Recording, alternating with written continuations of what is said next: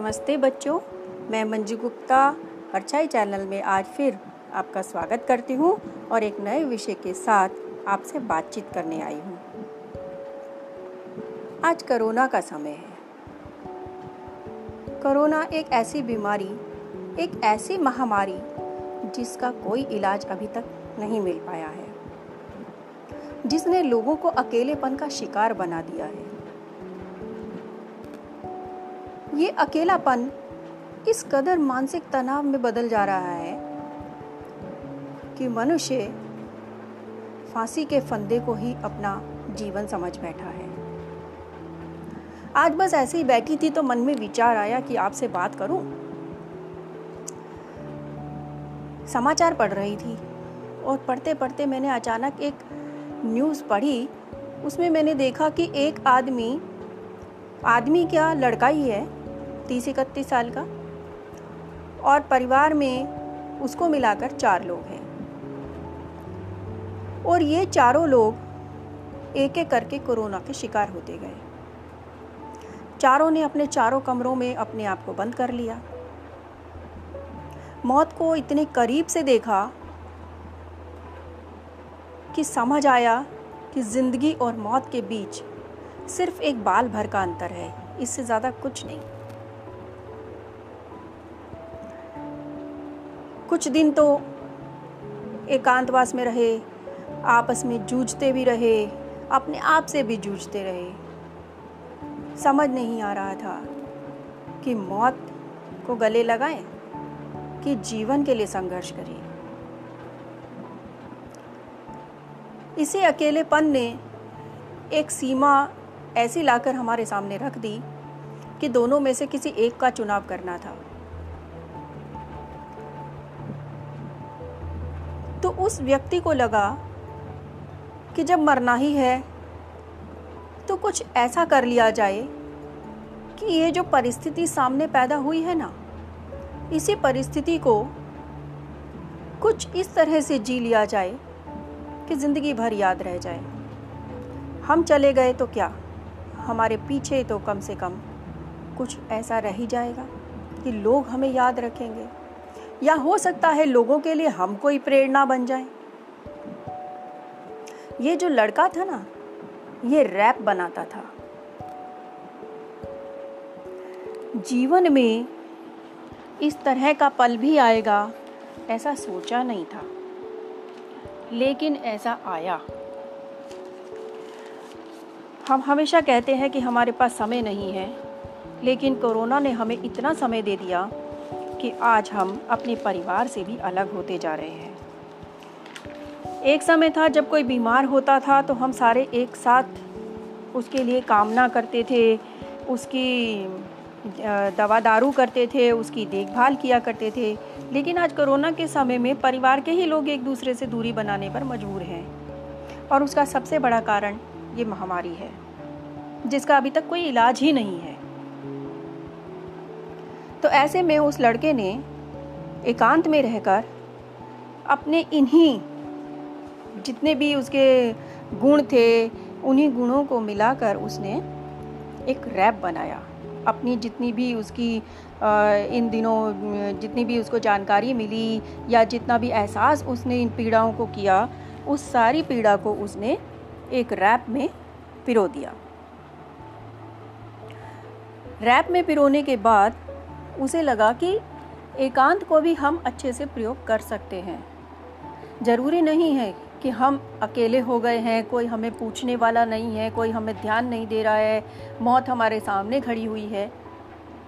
देखिए, मौत तो सच्चाई है जीवन की, आनी ही है। उसे क्या डरना? जीवन के हर पल को ऐसे जियो जैसे आज त्योहार हो। इस लड़के ने भी जीवन को इसी प्रकार से जिया। और चौदह दिन कैसे पल, पंख लगा के उड़ गए, पता ही नहीं चला। और चौदह दिन के बाद जब इनका टेस्ट करवाया गया तो ये सब कोरोना नेगेटिव थे। वो अपने कमरे में ही रैप बनाता था और वहीं से उन गीतों का उच्चारण या उन, उस रैप को इस तरह से गाता था कि दूसरे कमरों में जो लोग बैठे हैं, जो उसके अपने हैं, उन तक भी आवाज़ जाती थी और उनके मन में भी जो ये महामारी से संघर्ष करने की जो क्षमता थी, वो कई गुना बढ़ जाती थी। और जिसका परिणाम ये हुआ कि चौदह दिन के बाद जब इनका टेस्ट करवाया गया तो ये सारे नेगेटिव निकले। और जब ये नेगेटिव निकले और चौदह दिन के बाद जब ये कमरे में अपने हॉल में आए तो इन्होंने घेरा बनाया और घेरा बना के एक दूसरे को गले लगाया कि देखा, हम कैसे जीत गए। तो मैं आपको सिर्फ़ ये बताना चाहती हूँ कि अकेलापन कोई बीमारी नहीं है। अकेलापन एक नए युग की शुरुआत है। हर चीज़ के लिए आपको झुंड की ज़रूरत हुई, ज़रूरी नहीं है। शेर जंगल में अकेला चलता है, उसके पीछे झुंड चलता है। तो हमें शेर बनना है या झुंड, ये आप निश्चित कीजिए। लेकिन समय से पहले मौत को गले लगा लेना, जो हमारी चीज़ और हमें मिलेगी, ये तो विधाता का नियम है। कि जो आया है वो संसार से जाएगा। तो समय से पहले उसे क्यों गले लगाना है?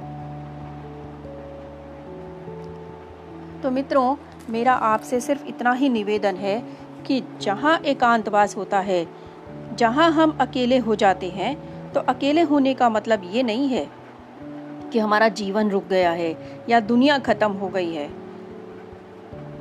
एक अकेला बीज आपने देखा? जंगल तैयार कर सकता है। एक अकेले बीज से जंगल तैयार हो सकता है। और आप मान के चलिए कि आप एक ऐसे ही बीज हैं मानवता के। क्योंकि आप ही से लोग प्रेरित होंगे और आप ही से ये मानवता विस्तृत होगी। और आप ही से वृक्ष बनेंगे, आप ही से बगीचे बनेंगे, आप ही से जंगल भी बनेंगे।